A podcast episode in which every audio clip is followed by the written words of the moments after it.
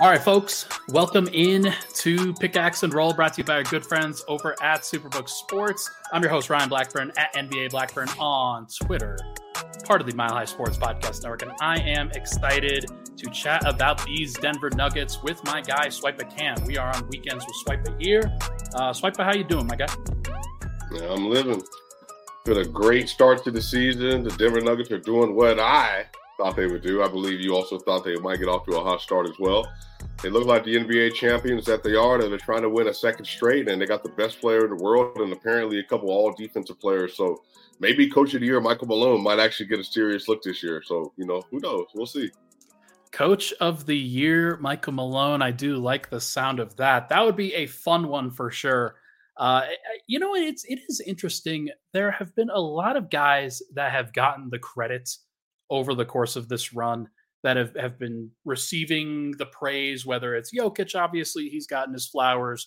Jamal Murray, I think, has gotten his flowers too. Every single role player for the Nuggets, from KCP and Bruce Brown to Michael Porter, Aaron Gordon, to guys along down the line, have gotten their credit as well. Michael Malone doesn't get a lot of credit, and I think that's yeah. a that'll be a fascinating story if if they were to get off to that I don't know, 55 to 60 win threshold, then he's got to be at, at least a, a, front runner for coach of the year.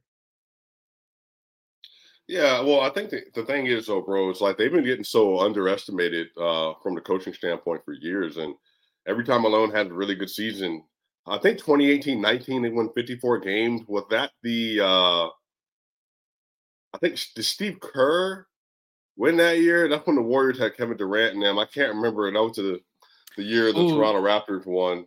Actually, 2018-19, I believe that was the first Mike Budenholzer year. Yes, and it was. Bucks, they won 60 Bucks, games or like, something like that. They they skyrocketed and understandably right. so, but I I would be nice to see Coach Malone get get some of that credit too. Well, but even 1920, uh, I don't remember who coach of the year was for the bubble. 2021, it was uh it was Thibodeau, Tom Thibodeau. Uh, and then 22, I believe it was uh Monty, and then last year was uh, uh, Mike Brown. And hmm. so this year, and unanimous, by the way, Mike Brown, which he should have been. But this year, bro, it's like he just won a championship.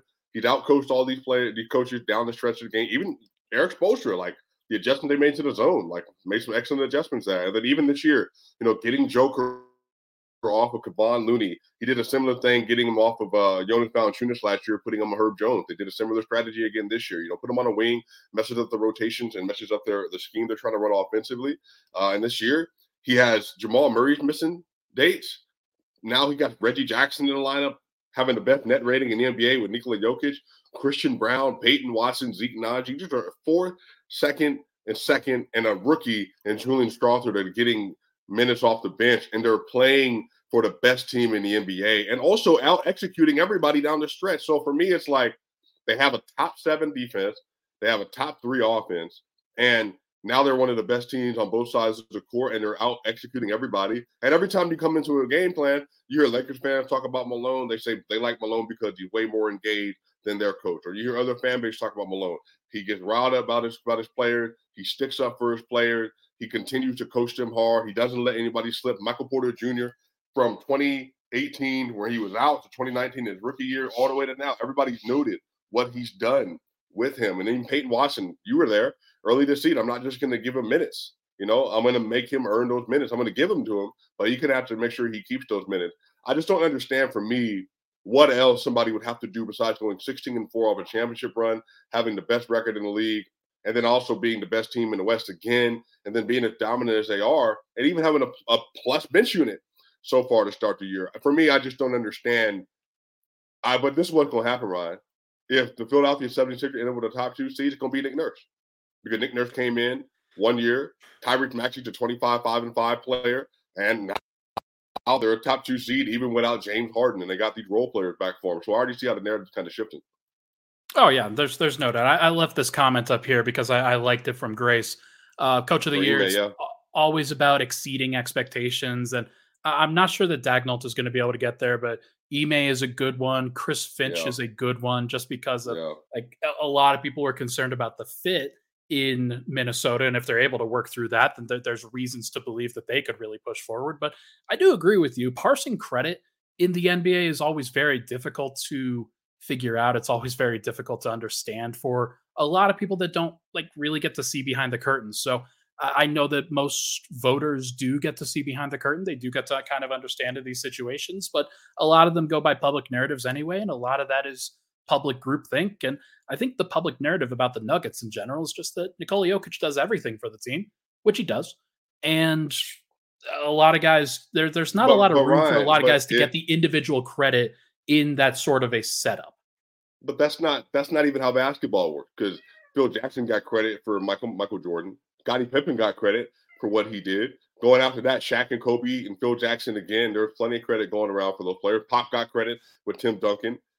Even uh um uh D'Antoni got credit for Steve Nash and the revolutionizing the Suns offense. And then you go from there. Uh, you obviously the Maverick, the Mavericks iteration, that was the, the Nelson led team and all that. And then after that, Erik Spoelstra got credit for LeBron James. Oh, oh, Erik Spoelstra, look how he's making it. Make Dwyane Wade, LeBron James, and Chris Bosh, and you know Mario Chalmers, and all these players, and put aside their egos and all that other stuff. So this is what I'm trying to understand, bro. I think, and I didn't know we were going to start off on this, but this is kind of how I'm feeling right now. Yeah. I just, I didn't even, I just don't understand how you can say because this is the thing, Ryan. They can't have it both ways. It can't be, oh, it's all Joker. But then when it comes to like certifying that Joker is one of the, you know, in their in their peak, five, six, seven most important best players of all time at a peak. Like unless you're willing to concede that he's just clearly like in a Bill Russell, you know, uh Kareem, Magic, Bron tier, Jordan tier, or something like that. Then if he's not, then obviously you have to then attribute to the fact that coach is putting him in the right position. You're a Golden State Warriors fan. They complain about Steve Kerr all the time. They they believe some of them that if if you know, if Steph Curry had the same role as Joker and got the same level of touches and involvement in the offense, that he would do the exact same thing, which we know is not true.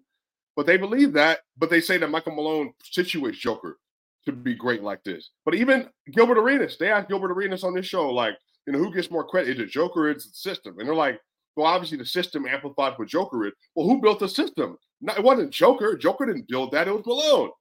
Um, this is no, this is not taking credit away from anyone. This is how it worked. If, for instance, Brian, you and I are in a relationship.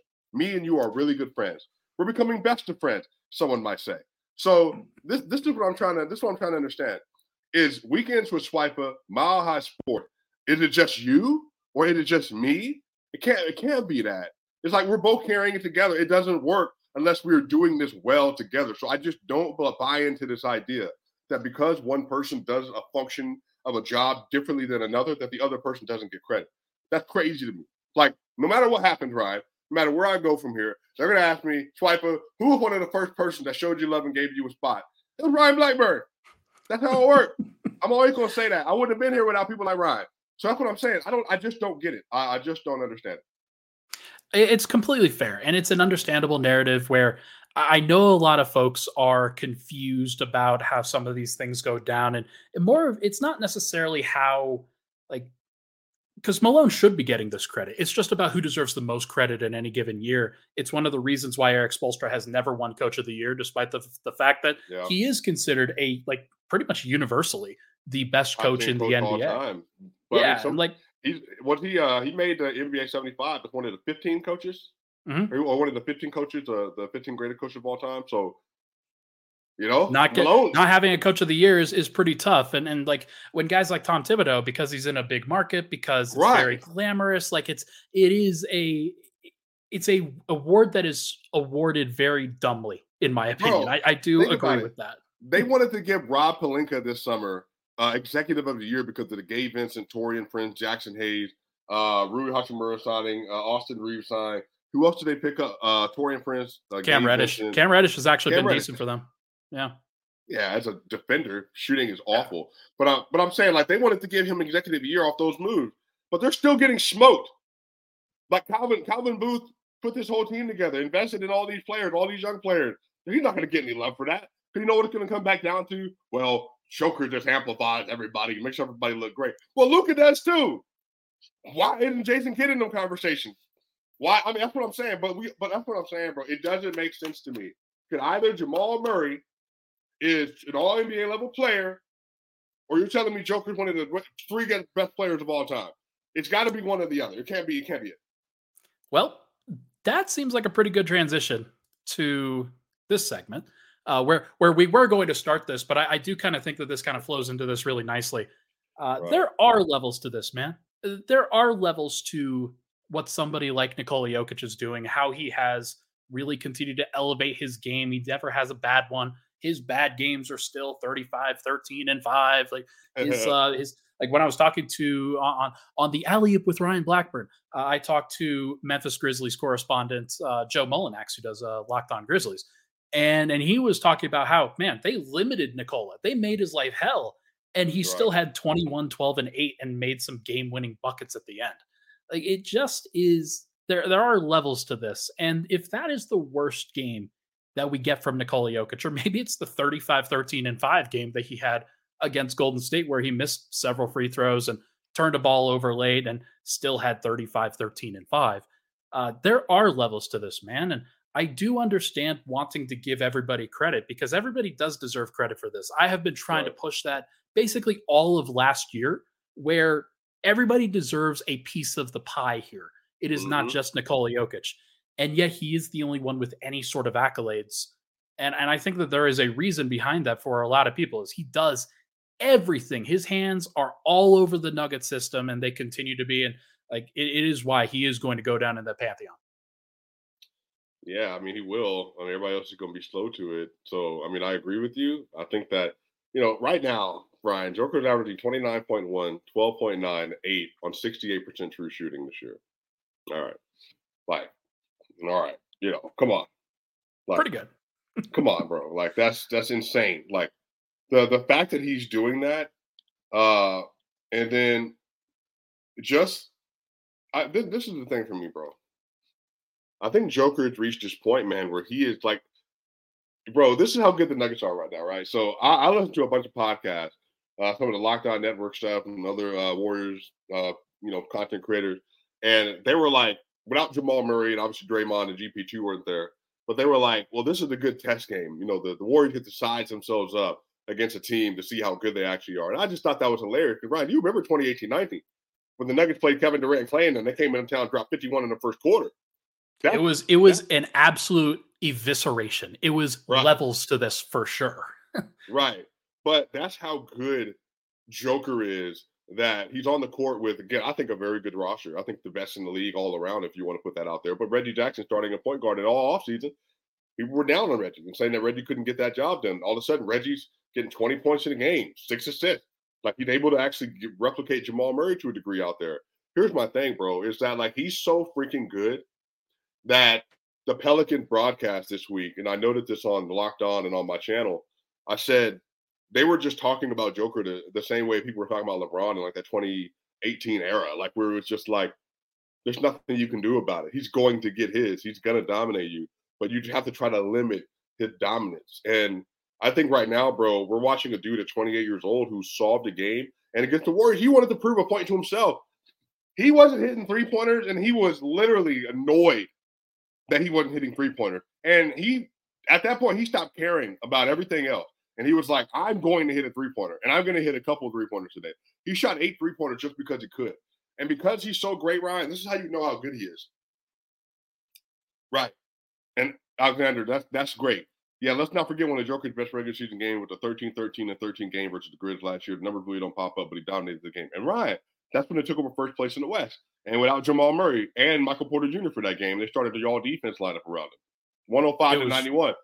Unbelievable game. And and that was the game that he put the ball between his legs. Like right. That's it's it's hilarious how those things kind of line up and how those things work where he's just on a swivel. And like that game, he was as in control of everything as I've ever seen, and he had 13 points. Yeah.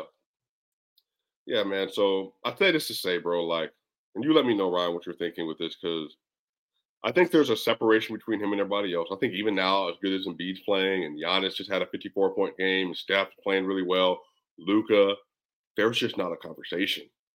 There's just not. Like he was on the court with Steph. Steph didn't even look like there didn't even like he was in a conversation with Joker. Like, and he was getting hounded defensively, but so was Joker. But Joker still went out there and gave you 35, 13, and 5 on 14 to 25. Like, he just had one of eight. He was 13 to 17 from two in that game, Ryan. They so, were, I mean, they were plus with Joker on the floor, basically minus 10 with Steph on the floor. Like, right. that's, that is, I think, where you are feeling that level of impact for when, when you have two titans of the game kind of right. jumping in uh, and playing against each other. Two distinctly different styles, two distinctly different players, but two singularly impactful players. It just didn't matter what Steph right. did in that one. And it might matter next time. It might matter when they go to Golden State and, and Steph dominates in, in that particular building. But for at least these first nine, ten games, like the early part of the season, Joker has been the best guy on the floor pretty much every single time he's gone out there. Uh, I think, and even against the conversation. Yeah, I mean, I, I, think Embiid has uh, he has made some steps on both ends of the floor, but he also is being spoon fed in a lot of situations. Uh, I, have really loved what Embiid's done defensively for what it's worth. Um, but like Steph would be the only other guy because Giannis isn't there, even though they had the 54 point game. Like there, there were yeah, some really bad things over the course of the first 10 that uh, it, it absolutely well, but here's the needs thing to be Embiid. discussed. Embiid yeah. has 5.5 assists per game this year, getting much better. It's dropped a little bit. But, you know, Embiid, the two teams they play that were really elite teams, he had a, another two, two games versus the Celtics and the Bucks were a negative assist to turnover ratio again. But this is the same thing. Embiid is feasting as a playmaker against these bad teams, Wizards, or Detroit, or whatever else. But you even heard uh, Monty Williams. Did you, did you see what Monty had to say about uh, the game and Embiid and and foul baiting and all that? I didn't see it, but I, okay. I can assume where you're going here. Well, he basically was just saying like there's just nothing we can do because he just doesn't feel like that's a part of the game. My whole thing with Embiid is like, yo, get to the get to when it matters, and you do it there, and you play a play style that functions at a high level. Then we can have a different conversation. But I'm just not moved by that. Giannis, we know Giannis is going to like pick it up. But his post game trash, bro. Like you know, I put the numbers up the other day. I was just trying to see where he was after working with Akeem, bro. 0.55 points per possession as a post up player. Just like it's asinine. It's asinine. Like it's just not even it's not even a conversation. But then you got Jayson Tatum. I think it's really freaking good. I think that Kevin Durant's been great this year to start the year off, and he's had to be to carry that roster. LeBron's had some really strong moments. Luka just absolutely stunned the Clippers the other night. So there are a host of players, bro, but there is just nobody, nobody that has the control, that has the the pace and the flow, and that dominates the game however they choose to, like Joker. Again, bro, Joker's shooting 71% from within the three point line. He's yeah, shooting I mean 60% from mid range. it's crazy. It's there. There are crazy numbers that you can always throw out there with him, um, and we've seen it in the head-to-head matchups as well. Like when when right. Luka comes to town, and you, you you see this build as the Luka versus Jokic matchup. Luka couldn't get anything to go against Michael Porter Jr. like that's no. I, I understand that that Porter has made his regressions, but like that is a like to me there are matchups that still give a lot of these guys problems. And we'll have to circle back to that Timberwolves matchup with, Joker and, and see how Denver can handle right. that. That's the one that I think you can really point to so far this year. But like other than that, it is crazy in general that uh, like it's it's just going to be it's just going to be very interesting. Shai was another one. Uh, basically every every single matchup, Joker's won from a star perspective, and I'm curious to see the first one that he actually loses. Like I, I don't know when it's going to come, but it'll, it'll, come at some point. But I'm curious to see when he I mean, doesn't look like the best player on the field depending, floor. Depending how the Nuggets come out versus Houston, it could end up being Alfie. Because you know Alfie going to come out swinging on Sunday. Oh yeah, oh yeah, he's going to be fun. Uh, we'll talk about that in the third segment. But hey, tell you what, let's take a break. When we come back, we're going to give some love to Reggie Jackson, who absolutely yeah. deserves it, and talk about the Nuggets bench, which Reggie vacated, of course, uh, being in the starting unit with Nikola Jokic. But first, everybody, this podcast, as you know, it's brought to you by our good friends over at Superbook Sports. Did you know that you could win a trip to the biggest football game of the year, courtesy of Superbook? They will fly you and a friend to Las Vegas for February's championship game and they'll also give you two tickets to that game plus a three night hotel stay. All you have to do is place a parlay uh, between now and January 7th, and you're automatically entered to win. It is a $25 same game parlay.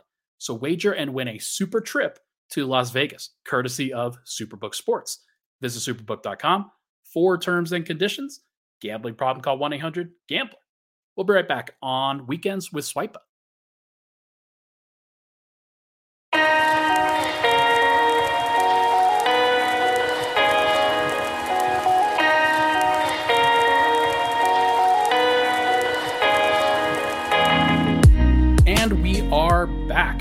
Pickaxe and Roll. Ryan Blackburn here. Thank you so much, everybody, for tuning in. Appreciate all the love and support on the podcast. As always, please rate, review, and subscribe to the show. If you're listening on the audio side, if you're on the video side here, or if you're listening live, hit that like button, hit that subscribe button. It absolutely helps uh, to share out the show and, and tell people that you're enjoying the content. So, thank you so much for tuning in.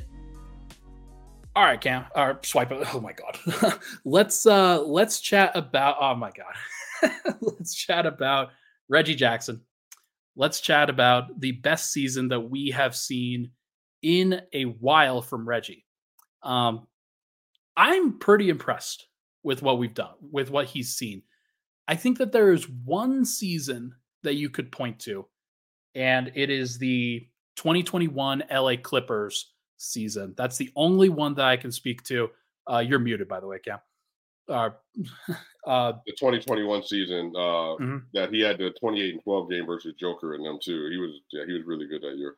And tremendous, and and he's a he is a absolute beast in that year. And but he had had a couple of down seasons. He had a couple of down years, and I think a lot of people kind of left him out to dry, especially when he came over to Denver and it didn't initially work. Things were not going very well doesn't make the playoff rotation and the nuggets kind of say all right we're going to wait until the summer we're going to wait until you get into the building. And i think that reggie's had a great year a great start to the season. There are some shots that he kind of has to take in order to bail out the second unit so his efficiency is not going to look as great as it usually as, as it could when he's just playing with joker. But when he's with Jokic and when he's sharing the court with uh, with all the starters and everybody, he looks great. And the Nuggets plus minus is great too. Yeah, so the two man game of Reggie Jackson and Nikola Jokic has been really freaking good. Uh, 122 O rating uh, in 123 minutes and an 88.6 D rating in 123 uh, minutes, which gives them a net rating of plus 33.5. So Facu's never never that way with Joker, so that should be a sign of good things to come. Um, now on the season, you know, I was surprised about his true shooting is low. It's like a 51.8. But if you look into the numbers, the reason why it's so low is because he's shooting 43% from the field, but he's shooting 55.5% from the free throw line. So I actually don't think his shooting numbers are indicative of how he's been playing. His pace control's been good, hasn't been super noticeable defensively when he's getting hunted out there at all. The pick and roll game has been good. He's slashing, he's cutting a little bit. Like, you know what I mean? Like he had, I'm telling you, I got like three clips already uh, in the bank for Twitter. He had like some nice little hing hings getting to the rim or hing hing hing pass out kind of moves. I was like, oh, Reggie Jackson. He looks good, man. I'm really happy for him. Um, um, again, this is just Calvin Booth just knowing what the roster needs. Like, look, we just need somebody that is a bit bigger, but can manage these minutes, can play hard, smart, veteran player demand those minutes in case we need, you know, something somebody somebody for Jamal Murray and somebody to help, you know, Jalen Pickett and Collins Gillespie come along and stuff as well. So he's been great, man. I mean, honestly, no complaints about Reggie. No complaints about Reggie at all. I mean, there, there are some times where, like, there, there was a play a couple of games ago at the end of the third quarter where he and DeAndre Jordan are trying to figure out, okay, yeah. when are we going to run this pick and roll? Like the clock's running down, and then they just like never get into offense. And there are some brain farts here or there. There are some like I, I call them space cadet moments where it, it's sometimes like just whatever it was just didn't process and something bad happens and it's a bad play. And there have been very few of those. I, I'm I'm not gonna lie. Reggie has been very dialed in. He's been very locked in for what the Nuggets have needed. And just uh just a couple of numbers here to add to what I'm saying. 3.4 assist to turnover ratio is tremendous. It is really, mm-hmm. really good. That's, I mean, that's what you want from a starting point guard. And even some of the best starting point guards don't have that number. And he's kept his turnovers down. That's what you want when your offense is so good, because the only thing that's really going to prevent you from scoring, especially when Denver gets offensive rebounds and things like that, is if you don't get a shot up. So not turning the ball over, it's really good. And then 36.1% from three, a very good number as well. He sometimes have to has to take these bailout threes. So I think if you sorted by when in the shot clock he's taking a lot of these shots, if you just cut out the ones that are inside four seconds on the shot clock, probably doing okay. And mm-hmm. then 12th in the NBA. In the entire NBA, he's tied for 12th in total plus minus with some pretty impressive names. Uh, the only name, or he's tied with OG Anunoby, which is, is pretty good as well. Derrick White's at plus 75. Reggie's at plus 72. Joel Embiid plus 71. Um, it is really, really impressive to see how he has handled that, what he is doing. And I just, I continue to be impressed. The, the numbers don't lie, man. He has played some great minutes with Nikola Jokic, and he's even propping up the bench unit as well. Yeah, I'm excited for him, man. I think that it's going to be a really interesting season for him. Um, you know, we'll find out, bro. Again, Reggie just is another dude that's kind of rebuilding his value around the league. Everybody was like Bruce Brown plays the four, can't really trust him to play guard. Now you see Bruce Brown next to Tyrese Haliburton. They're apparently the greatest offense of all time uh, with him and Hield and Miles Turner and the rest of them. So I'm really happy for Reggie. You know, hope he continues to play at a high level. And you know, historically he's played a lot of games too. So you know, he's a nice, reliable player to have on your roster. Again, he's a borderline starting level player, really a preferable bench option off the, you know, in terms of like his his actual player value. But you know what? Like on this roster, next to KCP, MPJ, Aaron Gordon, and Christian Braun, and Peyton Watson, and you know Julian Strawther, he fits perfectly. He certainly does, and it's it's always going to be a fun thing to track. I'm I'm curious to see how the Nuggets continue to handle it. Um, but let's now move, I think, to the rest of the bench unit, a, a unit that's a, there, there's there's a lot of youth there. There's a lot of I think expectations there. I would call it a work in progress because it is still a young group, and and we're not ultimately sure who is going to be in that playoff rotation at the end of the day. Whether it's just going to be overlapping starters or whether any of the young guys are really going to pencil themselves in as permanent additions. I think a lot of people expect a Christian Braun to be there, but he's probably the one guy that I'm looking at right now is eh, not necessarily the, the progressions that I wanted to see from him uh, just in general, what, what are some of your takeaways from whether it's Christian Braun or Peyton Watson or Zeke Nnaji or Julian Strawther or uh, even Collin Gillespie? Uh, some takeaways from the bench unit as we, as we see it so far. Uh, he can't shoot. Uh, it's pretty simple. Christian Braun ain't shooting well, ain't making his free throws, and you know, but I think some of that's coming back from the injury is the fact that he hasn't played. Uh, he hasn't played, you know, really the entire preseason, and now he's trying to get back into the swing of things. So not the most confident I've ever seen him, but I think he will continue to get better. But again, for what he's asked to do is fine. Like I'm, you know, he's he had 82 games to figure that stuff out and to get better and to get more consistent offensively, to get the rhythm in the shots. And he will get there at some point in time. But I'm going to say on the other end of this, like defensively, he's been really freaking good. And then on top of having him next to Peyton Watson has been a dynamite pairing, dynamite pairing defensively. So they don't have any offense with the bench unit unless Julian Strawther is going off. So definitely, definitely, you want him to get his shooting and stuff up. But for what his role is, like I'm actually fine with it. You know.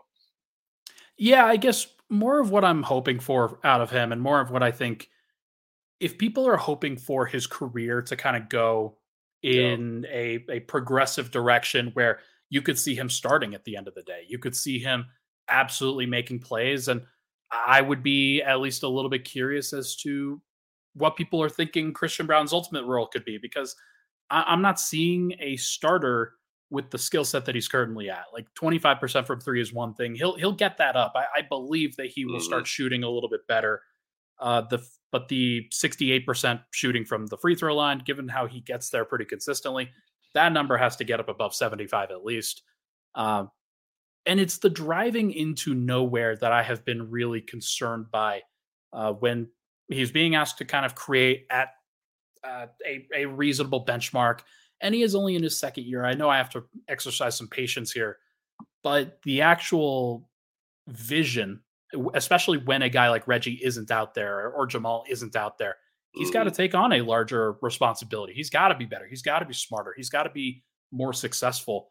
And to this point, it just hasn't really manifested. But that's something that, hey, after these first nine games or so, maybe that's something that they refocus on and, and he looks better in. Yeah, I mean he'll figure it out. But like I said, bro, I look when I watch these two play, Peyton Watson got more upside than Christian Braun does, and he has even further to go on some things. But uh, I thought Christian Braun, it took Caruso a while. Like I know people like always hear me say, you know, he Christian, he's Alec Caruso with great hair and all that stuff. I mean, he is, but yeah, I mean, it took Caruso a minute. Remember, he was struggling to come off the bench with the Lakers for a while, and then when he did get to the point where they needed to pay him, they didn't pay him for a reason. They didn't think he was going to progress into what he is now, like the one of the best POA defenders of the modern era in basketball, basically. Yeah. You know, so that's what I'm saying. Like, it's just when players are that athletic and that's and they don't they're looking for skill development. Sometimes they just take a good bit of time, and so this is only the beginning of his second year. You know, it's probably going to be over the next two years a little up and down and all that. But by the time he gets to his fourth year, Christian Braun can be a completely different player. That's because that's just how basketball works. You know, like, and that's how you get when you get older. You know, so like I said, I think it's more so you definitely want him to continue to get better. But guess what? Christian Braun at this level, the Nuggets still win a championship. They can still win a championship with him playing this way because of how good defensively he is. I think it's a completely fair assessment. There's there's no doubt about that, and uh, just given all the the optionality that the Nuggets have, whether it's Peyton Watson or Julian Strawther or e- even a guy like Zeke Nnaji, they they have different versions of the players that they will need in the playoffs. It's just more about I think Christian was a guy that a lot of people assumed would kind of step into that Bruce Brown role from not just a minute standpoint, but from an effectiveness standpoint. And it's just it's going to be a little bit slower, and and I think people probably need to pump the brakes, re- recalibrate their expectations a little bit, and hope that they can uh, can figure that out over the course of these next uh, next couple, next couple months or so. I mean, um, who else? Seventh man, he's averaging 7.7, 4.8, 2.4. If his true shooting went up, to a 58, 59, which is like just above league average, then you know I think he would be, you know, be great. That'd be yeah. that'd be great for your seventh man. You know. Yeah. No, I I, I firmly agree. Firmly agree. Right. Um, who else do you want to talk about off the bench right now? Yeah, I mean, I think Peyton, Julian, and Christian, man, all three of them. Peyton's defense. I don't know if you got a chance to see that article that I uh, posted on my uh my Twitter about his defense, but you know, people are buying into it. Like his block rate is ass nine. His steal rate is ass nine. He's, he's already become one of the best off-ball playmaking wings in the NBA. Um, offensively, you know, he definitely is searching his game out and stuff still, and you know, having to figure some things out. But bro, like when he's on the court with the Nuggets, man, their defense is dominant. And guess what? He's he has a 61.8 true shooting, low volume, low volume, but you know, he's shooting 50% from uh from the free throw line, but 57% from the field, 31% from three. Because he's taking mostly two pointers. And he's a finisher. Transition, cuts, slash. Once he gets that corner three point pocket stuff in, in the bank, and yeah, man, like he's just is everything with Peyton is is is like is like the uh it's like the icing on the cake. Like it's yeah. just the additive. Like you have the starters, Reggie, Christian, and then here's here's Peyton Watson this thick layer of chocolate icing on this yellow cake that makes this thing a masterpiece. And now, you know, when you he comes on the floor, it's like, man, you we have we have Spider Man on the court. Like, how do we get around him? Type thing. And he, his mechanics aren't even like super solid yet. Like he still gets beat every so often, but because he's so athletic and smart, he catches up to you super well. And then again, as an off-ball help defender, bro, if he's anywhere in your vicinity, he can erase the shot. And they, he he single handedly looked better versus SGA than any guard did last season when the Nuggets played SGA in the Oklahoma City Thunder by himself. Yeah, it's all there. I mean, I, am with you. I, am with you, and I think the one if I'm if I'm looking for something over the course of these next five to ten games or so, especially without Jamal Murray out there, I want to see yeah. Michael Porter Jr. and Peyton Watson play together. I want to see Michael Porter Jr. kind of playing that Julian Strawther role where the bench is basically it is very focused about hey, we're going to switch, we're going to guard, we're going to do all these things. But I want to see the I want to see Reggie stagger. I want to see Reggie, mm. Christian, Peyton, Michael Porter, and Zeke Nnaji on the floor. Like those five specifically. Uh, because you could still play that switchy style you can still have a lot of space to get up and down the floor. And if you're running in transition, that you're going to create some points for sure. Uh, but a guy like Peyton Watson will be able to shine in a lineup like that. And I, I think that the Nuggets can continue to do a better job of staggering starters to make sure that the bench continues to look good and putting guys like Ryan. Peyton Watson in situations to succeed. Out goes Casey. No, actually, what I would love to see, because mm. you know what's funny, the person I think needs to be next to Joker. I think MPJ is probably the guy you would you want next to Joker, but it's KCP. KCP's the guy next to Joker that like I don't know if you've seen the numbers for them, but when they're on the court together, you're basically not beating the Nuggets. Right now, KCP and Joker played the most minutes of any two man pairing in 290 minutes, a 123 O rating and a 104 defensive rating. Like KCP's dynamite. But I'll say, I would love to see them put Christian Braun and Peyton Watson in at the same time. And then, you know, if you want to have, you can keep Jamal in there if you want. But I would like to see both of them just learning the scheme, finding the open looks at the basket or in the three point line. That way they can get their confidence up, you know, over the course of this year, and they can just learn like what it means to play like high level, like movement style ball, uh, where you have to come off a cut and even work on some of your ball handling stuff. Because Peyton actually, who do you trust more as a as a ball handler right now? Do you trust Peyton or do you trust Christian Braun a little bit more? I don't really trust Peyton because I think that there is still a wildness to mm-hmm. like where he goes. Christian right. goes wildly into the same spot, like you know where he's going to go at least. Right. And I think he you he can see the floor a little bit better right now. Peyton is still trying to figure that out, but uh, look, I, I, think that they both have their benefits and detriments when trying to create. Uh. I, I, like seeing a six foot eight super athlete in Peyton Watson try to figure it out in real time. Like there are ways that he can make it work. I would also like to see him continue to back cut and continue to space the floor vertically right. off of Nikola Jokic. Like there's a lot of different mm-hmm. things that they can do, and I hope that they worked on today at practice. Uh, but look, I, I, do still have belief in all of these guys off the bench. This is more me nitpicking and say, hey, here's the trends that I've noticed over the four, the course of these first nine games. And with Christian, I want to see him step up a little bit more. With Peyton, like the free throw shooting's got to be better, and the decision making sometimes has to be better. But uh, overall, you can't really complain about the defense. That dude has been dynamite defensively. Hmm. Yeah, and so again, some of the stuff is they'll figure it out as they go, bro. But golly, man, like again, if this is the if this is the floor, they have a lot of stuff to work with. Hundred percent. Let's take another break. When we come back, we are going to chat about uh, Nuggets practice today and then a, a mini preview of Houston. Uh, but first, let's talk about Good Morning Broncos. Hey everyone, this is Cody Roark, Denver Broncos beat reporter for Mile High Sports. I want to tell you, make sure every single weekday at 9 o'clock a.m., Monday through Friday on Mile High Sports YouTube page, you catch Good Morning Broncos, your daily bite sized Broncos conversation that you can have with a cup of coffee as we prepare you for all things that are going on with the Denver Broncos in season, out of season, all the storylines, all the drama. Subscribe on the Mile High Sports YouTube page.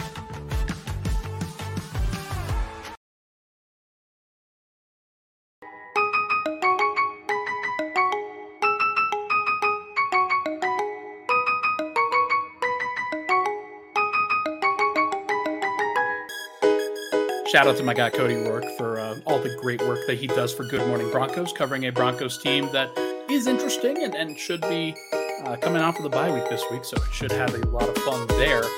Um, all right, final segment here, Swipa. Let us chat about practice today. I'm going to push us to the side here real quickly and add in some uh, things that I got from practice today, some some video that I got from practice today, some questions uh, let's start with David Adelman talking about the break that the Nuggets got from practice. He he was there in place of Michael Malone. Michael Malone actually had to uh, go. He he wanted to go see his his daughter play uh, high school volleyball, and they they ultimately lost today, but had a had a good time. Coach did. So uh, let's let's hear from David Adelman important thing when you have a stretch of three days off where it, it's very rare throughout the NBA calendar to actually get that? What, what's, what are kind of the steps to kind of get back up and running again? Um, for us, it's probably different. You know, if we're a young team that's trying to find our way in the NBA, you probably practice a lot more than we did. I think we needed rest.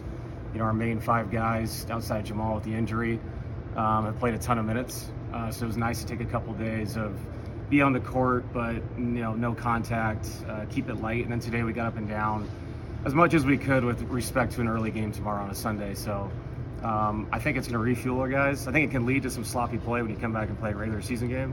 Um, but I think the guys handled it the right. So that was uh, David Adelman, of course. He is tremendous. He's a, a fantastic assistant coach for the Nuggets, and he's going to get a head coaching job soon. Uh, for for posterity's sake, I asked about that question to all three guys that that spoke today, whether it was David Adelman, Justin Holiday, KCP. They all talked about how tired the team was, just how yeah. how physically beat and worn down the team was, and that this break kind of came at the right time. Uh, mm-hmm. When you get off to an eight and one start, and you're playing in such a condensed schedule, that is going to happen. So, uh, Swipa kind of just takeaways from these last three days, kind of being able to refocus and recenter, and the Nuggets finally getting back on the court today. Yeah, no problem. Listen to this. Listen up. Um, this is their schedule. They have these three days off. They play Sunday. Mm-hmm. They play against Tuesday, mm-hmm. which is one day off. They then have two days off, 15th and 16th. And then here are the dates for the next several games the 17th, 19th, 20th, 22nd, 24th, 26th, 27th, 29th for the rest of the month. That is insane. They basically go from the 17th through the 29th, where they have one day, one day over the course of that run, where they have no, actually, none of them. They don't have more than two days off any of these games. They're just going to be straight like two, three games and two nights. Like, man, yeah. this is this this is uh yeah, this is just a trunk in the schedule, man. They played seven games in 11 days to start the year off, and now they're they're stretching out this behemoth of a run. So yeah, I mean, I think KCP talked about this a little bit. Obviously, David Adelman talked about this. They need uh, that rest point, and so hopefully this this helps them and uh, they can get some rest from this, bro, because it's about to be a daunting schedule for the next few weeks. Daunting schedule for sure. There's been a lot of talk, um, but like I, I am very impressed with the way that they've handled it. And uh, Justin Holiday specifically mentioned how in different times he has uh, not like they, the teams that he's been a part of they haven't handled the rest periods as well. He specifically mm-hmm. likes the way that the, the nuggets have handled this rest period. They had thursday off they had friday off uh, basically they came in for a, a small walkthrough basically and, and getting treatment and things like that but for the most part everybody was just told hey get away from basketball and uh, justin certainly did and it's it's nice to I think recenter, refocus, and just from a personal standpoint, I'd been going like pretty hard for the last three weeks or so, so it was very nice uh, to get to get a couple of days off for sure. Uh, but they will be progressing. They did some uh, scrimmaging today. They did a lot of discussions about the Houston Rockets and game planning for them specifically, which yeah. you don't often get that kind of a period of time to game plan for a specific team. Mm-hmm. I asked uh, KCP about Alperen Sengun, and he had some interesting things to say. Take a listen.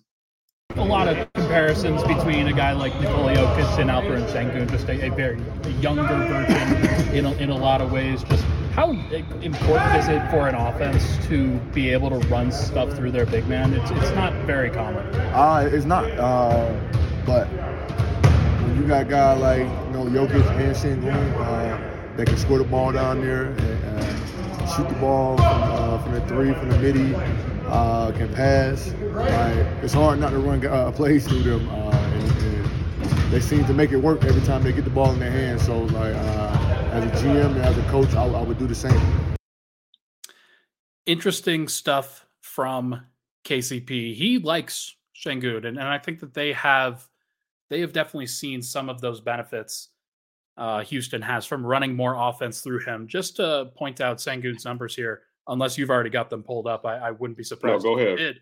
Uh, Sengun has been tremendous so far this year. He's averaging yep. 19 points, eight rebounds, six assists on nearly 62% from the field.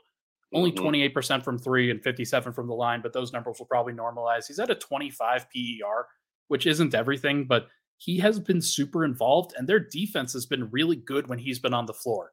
And I'm I was kind of surprised by that. I was kind of surprised because he had been a defensive weakness for multiple years and kind of in that Domantas Sabonis mold. You're not really sure whether you can defend with a guy like that. They have been defending with Sengun, and he has been, I think, a better like he he is more baby Jokic than Sabonis is, in my opinion, just with the ways that he can impact the game. I know you disagree about that, but I've I think I was wrong initially about the uh, about Alperen Sengun. Well, first off, uh, I'm the one that told you to put them on your top hundred list, and you left them off. So obviously, it, it was a massive mistake. I if if it is probably the single biggest regret of the top 100, I should have switched him and Jalen Green. Yeah, yeah, Jalen. Obviously, I don't think any business being on there, but you know he's playing better as well as of late. Yeah. Um. Well, here's the two man pairing of Alperen Sengun and Dillon Brooks this year a 122.4 offensive rating, 97.7 defensive rating, a plus 24.7 net rating. Between the two, when they're on the court together, the Rockets are shooting 65% true shooting, and they have a 66.7 assist percentage. And Dillon Brooks is also going bonkers, a 71 true shooting on the year as a scorer, 14 points a game. So Dillon Brooks has been everything and anything that they could have asked for from a wing defender and from even from a tertiary offensive player. Um, that's a third option or fourth option, depending on how you view his role, man. And defensively leaning into what they are, Jabari, Tari, Eason, Amen, not even fully in the rotation yet. I mean, they got a lot of guys. Cam Whitmore, not good yet, but you know, hopefully he figures it out as time goes on too, man. Like and then Jalen Green buying into an identity, Fred VanVleet. They just got a lot of guys. And uh the West is shaping out more way different than I predicted in some way. The Lakers are much worse. Uh, the Clippers are were doing great, and then they got hard. And now they're terrible. Uh, the Pelicans are the Pelicans. The Mavericks are starting off really well. I don't suspect they're going to maintain this throughout the year.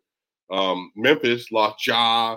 You know, JJJ is getting thrown out of the game for complaining about getting absolutely hacked, which he was rightly upset about. Um, and then, you know, there are some other teams that are just, you know, kind of floating and doing whatever. Then you got the Suns that are struggling. Booker ain't played yet with KD and Beal. Uh, the Warriors are doing better. So yeah, man, I think that the Rockets are in prime position to be in a playing spot, and you know, we'll see how it ends up going. Maybe they make the playoffs. Maybe they're the surprise team of the NBA season. So I, I had done a on the alley oop with Ryan Blackburn. I had done a video with the Houston Rockets and Jackson Gatlin, who like that that video actually popped. By the way, that one was was pretty like surprising how how well that one mm-hmm. did. But uh, Jackson does a great job, and he was floating Alperen Sengun as a star, and he said he'd probably take him over Sabonis right now. And I know he's biased, and I know that there are reasons to probably like push back against that, but I, I didn't want to in the moment because he was just going off. Uh, but it was like it's very interesting to hear about the Houston Rockets as this team that has accountability with Ime Udoka, uh, has veteran leadership with Fred Van VanVleet and Dillon Brooks and Jeff Green. Shout out Jeff Green, bald Jeff Green.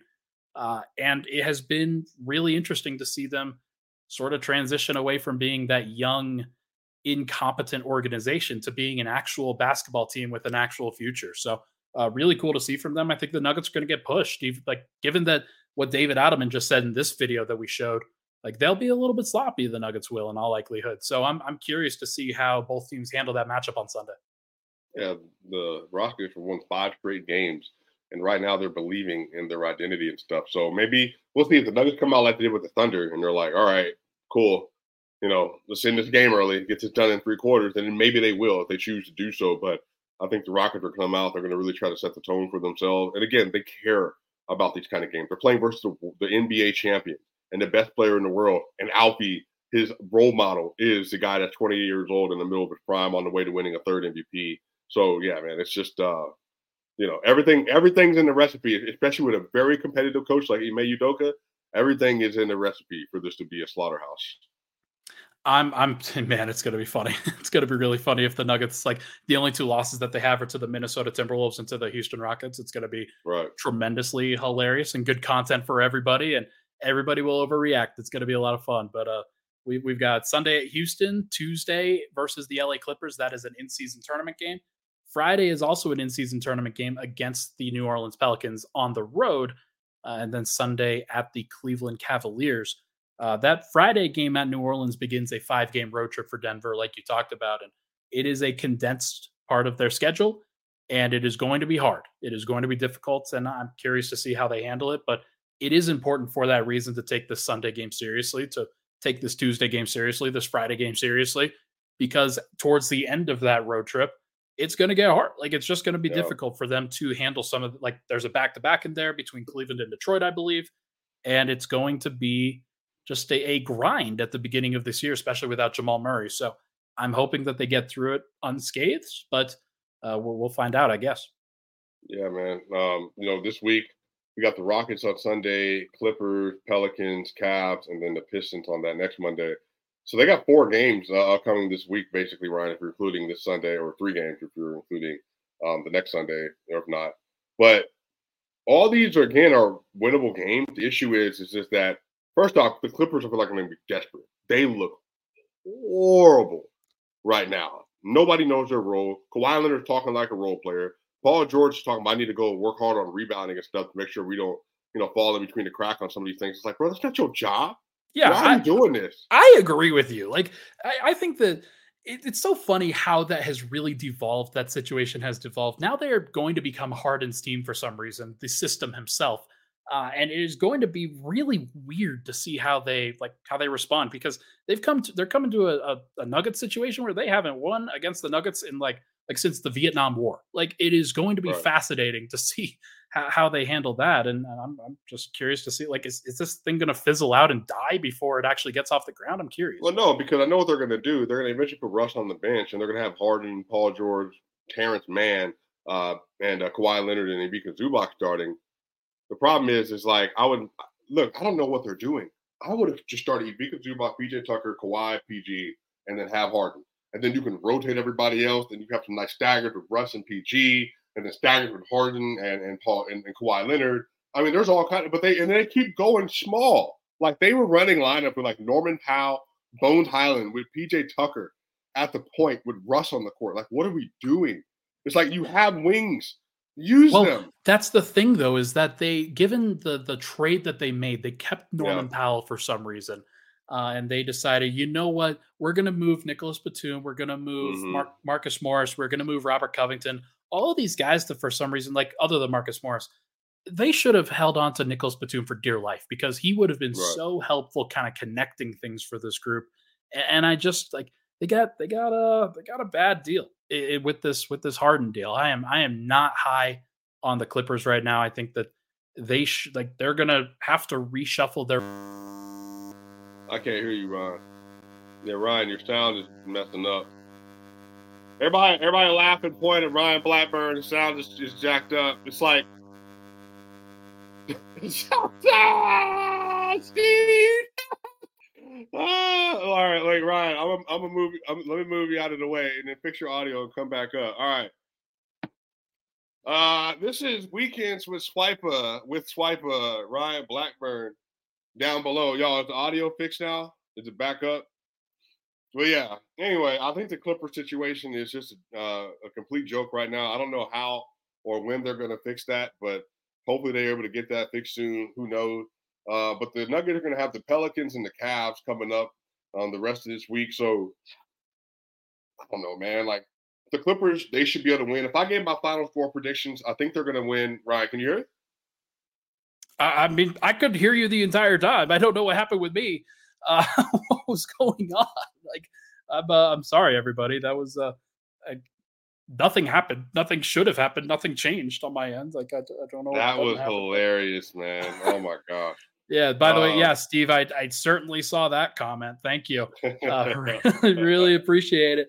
Uh, Uh, so but weird. here, but here, Ryan. So my prediction, I think the Nuggets are going to win the Rockets game. I think they're going to win about 115 to 105. Is my score prediction for that one. Um, I think the game they might end up losing this week um, might be the Pelicans game, and then they'll come back and beat the the Cavs uh, and the Pistons. But I think they might lose the Pelicans. By the way, I called this. This whole remember, I called the Pelicans game be the worst game. I said they're gonna they're gonna win the Warriors game, and I said they would most likely lose to the Timberwolves given the situation. So, and I'm kind of riding the hot streak right now. Do I want to lock in with the Pelicans?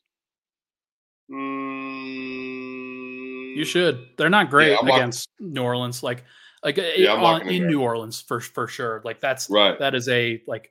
I mean, I know it is an in-season tournament game, but they've got two days off, and they'll be traveling to New Orleans to have some fun. So I, I can absolutely understand. Uh, but no, we'll we'll uh, we'll see what happens. I think for for this particular stretch, I'll say that they lose to Houston. They beat the Clippers. They lose to New Orleans and they lose to Cleveland. I think they go one and three. And people are going to be like, "Is the One- sky falling?" One and three. Yeah, uh, it's either going to be two and two or one and three. Where did you Uh, get this, Ryan? With the pessimistic.